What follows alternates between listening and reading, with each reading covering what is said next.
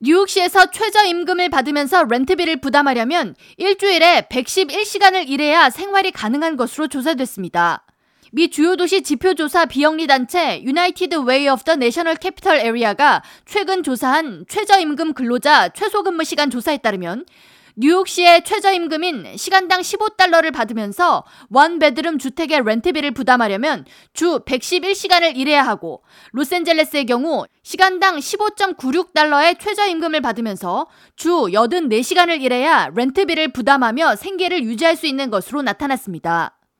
텍사스주 휴스턴의 경우 평균 렌트비가 비싸지는 않지만 최저임금이 7.25달러로 주 104시간을 일해야 침실 한개가 있는 주택의 렌트비를 부담하며 생활하는 것이 가능한 것으로 나타났습니다. 조사를 시행한 United Way 측은 뉴욕시를 포함한 일부 대도시의 평균 임대료가 팬데믹 이전보다 40% 넘게 상승한 상황에서 근로자들의 급여는 상대적으로 적게 오르거나 그대로인 경우가 많기 때문에 근로자들은 실질 소득이 크게 감소했음을 느낄 수밖에 없다고 전하면서 전미에서 천만 가구 이상이 소득의 절반 이상을 렌트비로 부담하고 있는데 이는 매우 불안정한 가정 경제를 꾸리게 만든다고 우려했습니다.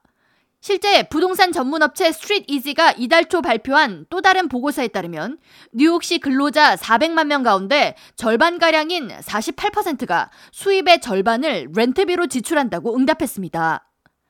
브래드 랜더 뉴욕시 감사원장이 지난주 발표한 뉴욕시 성장 보고서에 따르면 맨해튼 평균 렌트비는 올해 8월 기준 3,998달러이며 퀸즈의 경우 2,645달러이고 1년 전보다 뉴욕시 평균 렌트비는 19%가 상승했습니다.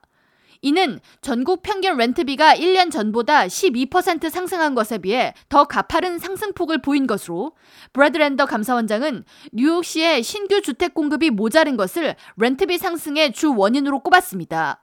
브래드랜더 감사원장은 렌트비 상승이 뉴욕 시민들의 생계를 위협하고 있고 시 전체 경제 회생에도 큰 부담을 주고 있다고 지적했습니다.